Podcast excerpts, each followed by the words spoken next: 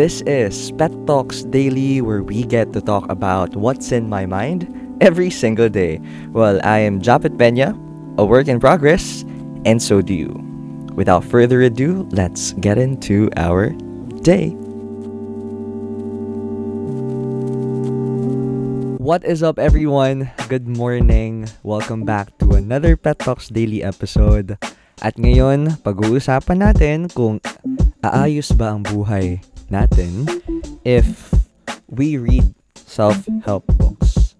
Well, I'm gonna tell you my story, no? After I won the elections for the presidential race back in my senior high school in the Central Student Organization back then, I started to invest on my personal development. And I think ang pinaka-entry level for me to really get into that personal development phase is to read self-help books. I started to read Seven Habits of Highly Effective People by Stephen R. Covey, um, Subtle Art of Not Giving a Fuck by Mark Manson. Those are the books, no, na alam natin na entry level for us to get into the personal development, you know, reading contents. And what I can say, it really helped me a lot, especially Seven Habits of Highly Effective People. Marami siyang naituro sa akin, first of all, on really guarding my inner peace. And napakarami niya rin sa akin na ituro in terms of leading an organization. Ang natatandaan kong chapter doon, be a leader, not a manager, or being a manager is different from a leader. Ayun talaga yung moment na sinampal ako ng librong yun, kasi that's the, that's the time when I shifted from micromanaging to macromanaging my organization. You know, it is always the thought of sino ba tayo? Sino ba yung pwedeng, ano yung pwedeng version natin on the other side of things? Once that we get to really take care of ourselves, once that we started to be self-aware, once that we started to input discipline into our lives and to work on something that will probably give us a great benefit, no? You know, we see people from social media posting about their improved perspective in life, improved life systems, improved values, you know, through reading these self-help books. And I would say na Hindi to ano, hindi siya manual, hindi siya instruction manual na kapag binasa mo, gets mo na agad. Kapag binasa mo, you're a good person na agad. Kapag binasa mo, you will get all the shit together in your life. Hindi siya ganun eh. It depends on where you are in your life at this very moment. It depends on ano yung upbringing mo as a child. It also depends on your working environment, your studying environment. It also depend on your privilege. Hindi pa rin mawawala yun. Pero what it promise is, it can offer you uh, an evolved version of yourself. And I would say na ito yung mga benefits na nakuha ko from starting to really delve in into reading personal development or self-help books. Una sa lahat, no, disclaimer, um, I read self-help books not to say na natapos ko silang basahin, but I really read self-help books and take time reading every chapter, every single page para talagang manamnam ko. Kasi ito, ang tip para sa mga magsisimula para magbasa ng self-help books, huwag niyong madaliing tapusin yung mga librong yan. May mga chapter sa libro na yan na bagay na bagay na basahin niyo in different phases of your life. Kung yung chapter one, ganito yung pagkaintindi mo last year, pag binasa mo ulit yung chapter one ngayong taon, magbabago na yung pagtingin mo dyan. Kasi marami ka ng pinagdaanan na experiences na nagpabago ng kung paano ang pagtingin mo sa mundo at kung paano ang pagtingin mo sa sarili mo. Hindi minamadali ang pagbabasa ng self-help books just to say na natapos mo silang basahin. It is there to serve as your companion in your life. Kung kailangan mo ng motivation, pwede mo makuha dyan. Kung kailangan mo ng reality slap at masampal ng realidad, nandyan yan. Kung kailangan mo ng time to be self-aware, kung kailangan mo ng time to really learn how to better understand yourself, better understand people, kung kailangan mo ng pagkakataon, kung paano maingatan talaga yung inaanga, ingi-ingatan mong inner peace, it takes time to read a self-help book. At uh, minsan talaga may divine intervention na kapag may problema ka sa buhay, tapos pagbukas mo ng self-help book na yun, nataon sa chapter yung mga sagot doon sa problema mo. As in, minsan, ganun yung nararanasan ko. And one of the things that I really, you know, that I really love about self-help books is it's handy, no? You can have it as a book. You can have it as an ebook. And these are my experiences with, you know, reading self-help books for more than, let's say, two years, no? For almost a year, two years. You know, it really helped me shift my perspective simultaneously. Hindi niya ako hinahayaang makulong lang sa isang rule of thought.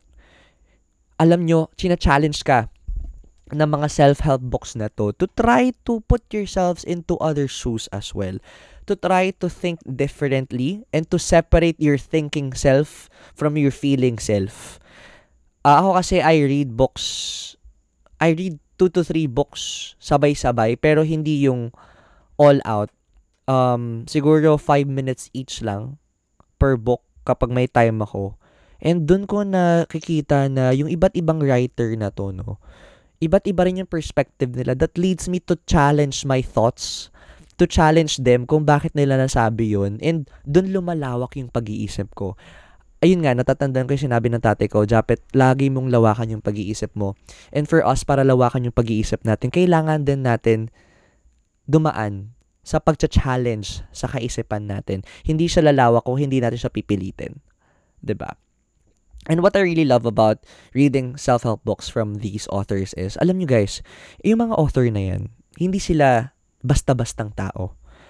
Nabuo yung mga librong yan from years of experiences, years of failure, years of success, years of heartbreaks, years of rejections, years of wins.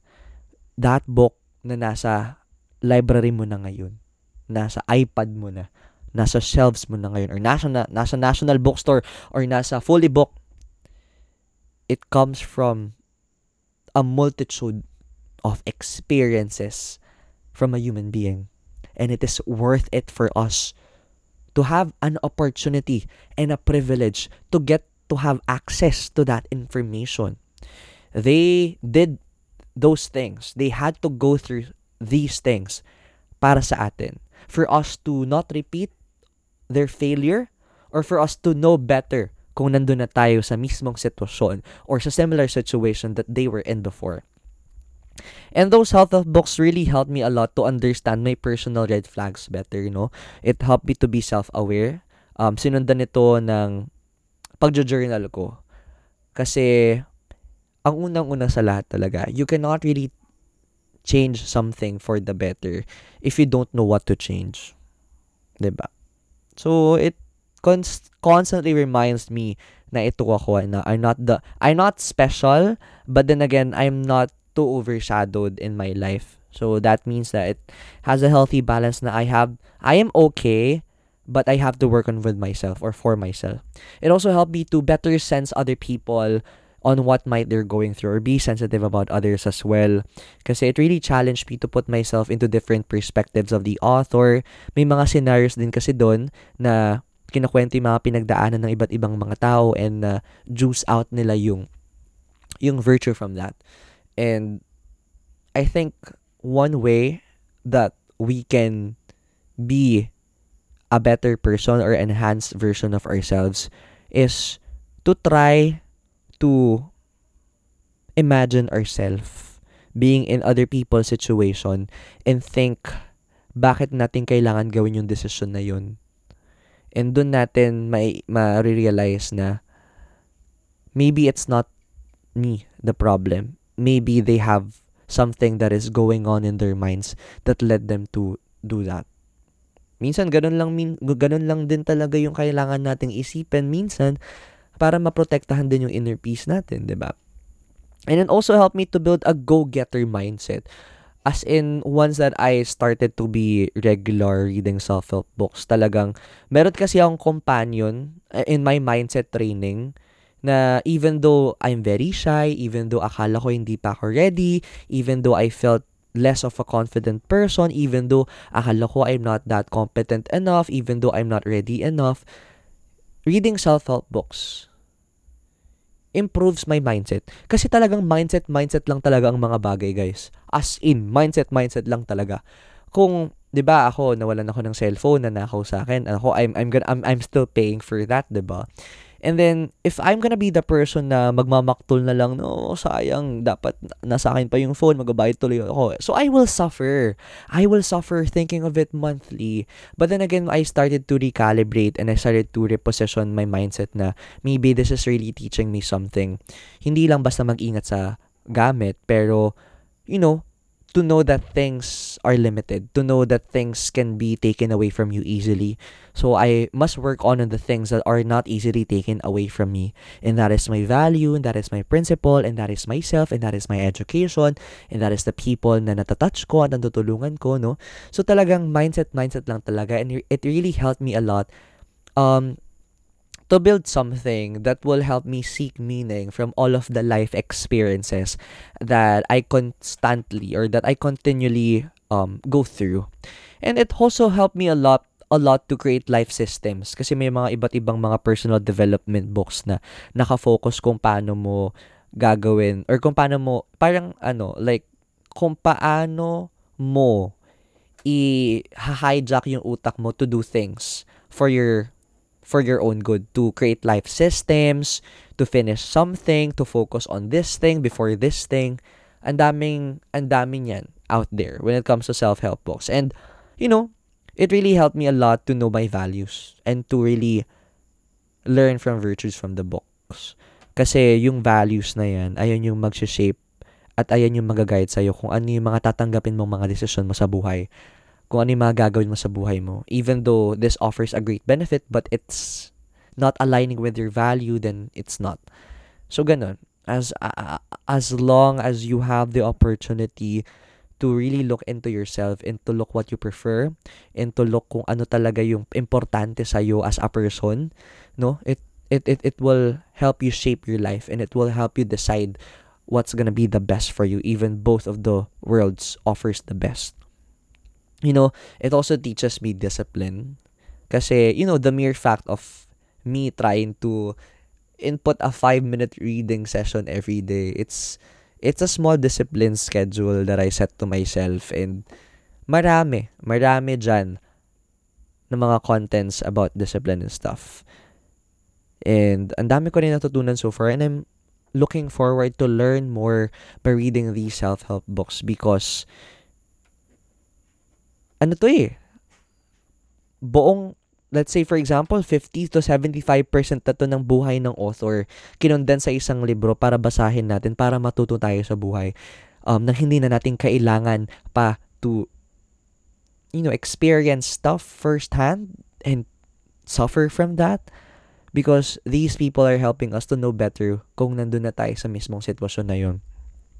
Hindi to instruction manual na after mong basahin, you got your, your shit together. Sabi nga nila, reading self-help books is one thing, but really experiencing life in your own terms and challenging yourself to input what you've learned from the books would be the best teacher of all. Kaya nga hindi enough na oo alam mo nga, oo nabasa mo na, oo naintindihan mo yung nandito sa mga self-help books na to. Pero importante din for us to recognize kapag meron tayong pinagdadaanan sa buhay, kailangan natin balikan yung mga natutunan natin from the self-help books and try to apply those things. And after applying those things, maybe that's gonna be when we'll see the benefit from reading the self-help books. So, why should you try to start reading self-help books? Because hindi ito tinuturo sa school. And uh, this is really the life that we need to experience. This is really the life that we need to learn. Like, bachelor's degree can be taken away easily kapag nag-a-apply ka sa trabaho na hindi naman align sa gusto mong gawin, no? Hindi naman align dun sa pinag-aralan mo. You know, anything, any knowledge that we have in science, in biology, in mathematics, and English will be meaningless if we don't know how to really lead our, lead our lives, literally.